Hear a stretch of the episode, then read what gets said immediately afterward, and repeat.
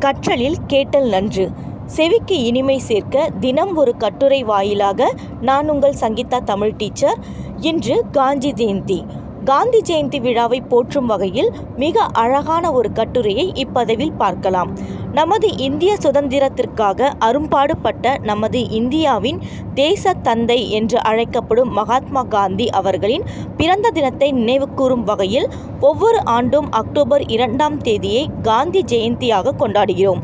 இவ்விழா அனைத்து மதத்தவர்களுக்கும் வாழும் நமது நாட்டில் கொண்டாடப்படும் எண்ணற்ற தேசிய விழாக்கள் மற்றும் பண்டிகைகளில் மூன்றாவது தேசிய விழாவாக கருதப்படுகிறது. நம் நாட்டின் தேசிய விடுமுறை தினமாக கொண்டாடப்படும் இத்தினத்தை சர்வதேச அகிம்சை தினமாக உலகம் முழுவதும் கொண்டாடப்படுகிறது. இந்திய தலைவர்களில் எப்பொழுதும் நினைவில் நிற்கும் இவர் அகிம்சை மற்றும் சத்தியாகிரக வழிகளை பின்பற்றி நம் நாட்டிற்கு சுதந்திரம் பெற்றுத் தந்ததால் இவ்விரு கொள்கைகளுக்காக உலக பிரசித்தி பெற்றார். இதன் மூலமாக இவ்விரு கொள்கைகளை பின்பற்றுவது அவ்வளவு எளிதல்ல. மேலும் அக்கொள்கைகளை ஒருவரின் வாழ்வின் இலக்குகளை அடைவதற்கான மிகவும் பயனுள்ள முறைகள் என்பதை நிரூபித்தார். அவரின் இந்த நம்பிக்கையை ஒவ்வொருவரும் அவரை கவனிக்க செய்ததோடு மட்டுமல்லாமல் வரலாறு காணாத மிகப்பெரிய பெரிய சுதந்திர போராட்ட வீரர்களுள் ஒருவராக போற்றச் செய்தது. அவருடைய தனித்துவமான கொள்கைகளால் உலக அளவில் உள்ள பெருந்தலைவர்களான Martin Luther King James Lawson Nelson Mandela போன்ற பலரும் ஈர்க்கப்பட்டதால் அவர் இன்றளவும் உலகம் முழுவதும் அனைவரின் மனதிலும் நிலைத்து நிற்கிறார்.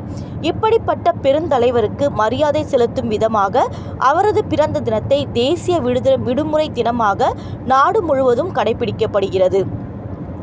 மோகன்தாஸ் கரம்சந்த் காந்தி அவர்கள் ஆயிரத்தி எண்ணூற்றி அறுபத்தி ஒன்பதாம் ஆண்டு அக்டோபர் மாதம் இரண்டாம் நாள் இந்தியாவின் குஜராத் மாநிலத்திலுள்ள போர்பந்தர் என்ற இடத்தில் கரம்சந்த் காந்திக்கும் புத்லிபாய்க்கும் மகனாக பிறந்தார். பள்ளியில் படிக்கும் பொழுதே நேர்மையான மாணவனாக விளங்கிய அவர் தன்னுடைய பதிமூன்றாம் வயதிலேயே கஸ்தூரிபாயை திருமணம் செய்து கொண்டார். பதினெட்டு வயதில் பாரிஸ்டர் எனப்படும் வழக்கறிஞர் கல்விக்காக இங்கிலாந்து சென்றார். தன்னுடைய வழக்கறிஞர் கல்வியை வெற்றிகரமாக முடித்து பாரதம் திரும்பிய காந்தி பம்பாயில் சிறிது காலம் வழக்கறிஞராக பரிக பரிணா பணியாற்றினார். ஆயிரத்தி எண்ணூற்றி தொண்ணூற்றி மூன்றாம் ஆண்டு ஒரு இந்திய நிறுவனத்தின் உதவியால் தென்னாப்பிரிக்காவில் பணிபுரிய பயணமானார். தென்னாப்பிரிக்காவில் டர்பன் நகரிலுள்ள நீதிமன்றத்தில் தலைப்பாகை அணிந்து வரக்கூடாது என புறக்கணிக்கப்பட்ட நிகழ்வும் ஒரு நாள் பிரிட்டோரியா செல்வதற்காக ரயிலில் முதல் வகுப்பில் பயணம் செய்த பொழுது வெள்ளையர் இல்லை என்ற காரணத்தால் பயணம் செய்ய மறுக்கப்பட்ட நிகழ்வும் அவருடைய மனதில் பெரும் மாற்றத்தை ஏற்படுத்தியது. இதனால் ஆயிரத்தி எண்ணூற்றி தொண்ணூற்றி நான்காம் ஆண்டு இந்திய காங்கிரஸ் என்ற கட்சியினை தொடங்கி அதற்கு அவரே பொறுப்பாளரானார்.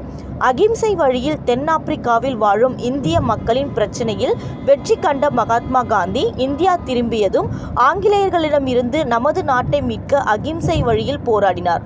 அதன் பின்னர் இந்தியா திரும்பிய அவர் ஆங்கிலேயருக்கு எதிரான விடுதலை போராட்டத்தில் தீவிரமாக தன்னை ஈடுபடுத்திக் கொள்வதன் மூலமாக ஆயிரத்தி தொள்ளாயிரத்தி இருபத்தி ஓராம் ஆண்டு இந்திய தேசிய காங்கிரசின் தலைவராகவும் தேர்ந்தெடுக்கப்பட்டார்.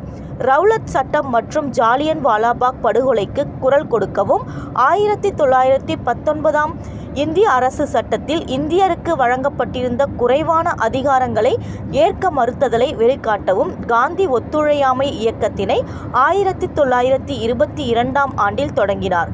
இளைய தலைமுறை மற்றும் தேசியவாதிகளுக்கிடையே இந்திய இயக்கம் பெரும் ஆதரவை பெற்றது. இவ்வியக்கத்தின் வெற்றியால் காந்தி இந்திய தேசிய காங்கிரசின் தனிப்பெரும் தலைவராக உருவெடுத்தார். பின்னர் ஆயிரத்தி தொள்ளாயிரத்தி இருபத்தி ரெண்டில் உத்தரப்பிரதேசத்தில் சௌரி சௌரா என்ற இடத்தில் நடந்த நிகழ்வினால் இவ்வியக்கம் கைவிடப்பட்டது. ஆயிரத்தி தொள்ளாயிரத்தி முப்பதாம் ஆண்டு பிரிட்டிஷ் அரசு உப்புக்கு வரி விதித்தது. ஆனால் இதனை ஏற்க மறுத்த காந்தியடிகள் தன்னுடைய நாட்டில் விளைந்த பொருளுக்கு அந்நியர் வரி விதிப்பதா என கருதி சத்தியாகிரக முறையில் இதை எதிர்க்க முடிவு செய்தார்.